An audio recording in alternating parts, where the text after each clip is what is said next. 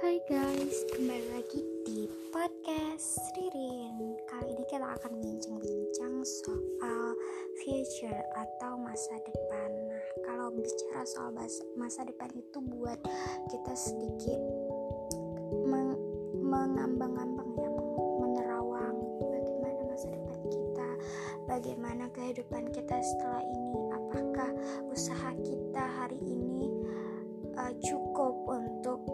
menembus masa depan yang indah gitu. Tapi percayalah bahwa kamu adalah orang yang mampu untuk meraih kesuksesan dengan sendiri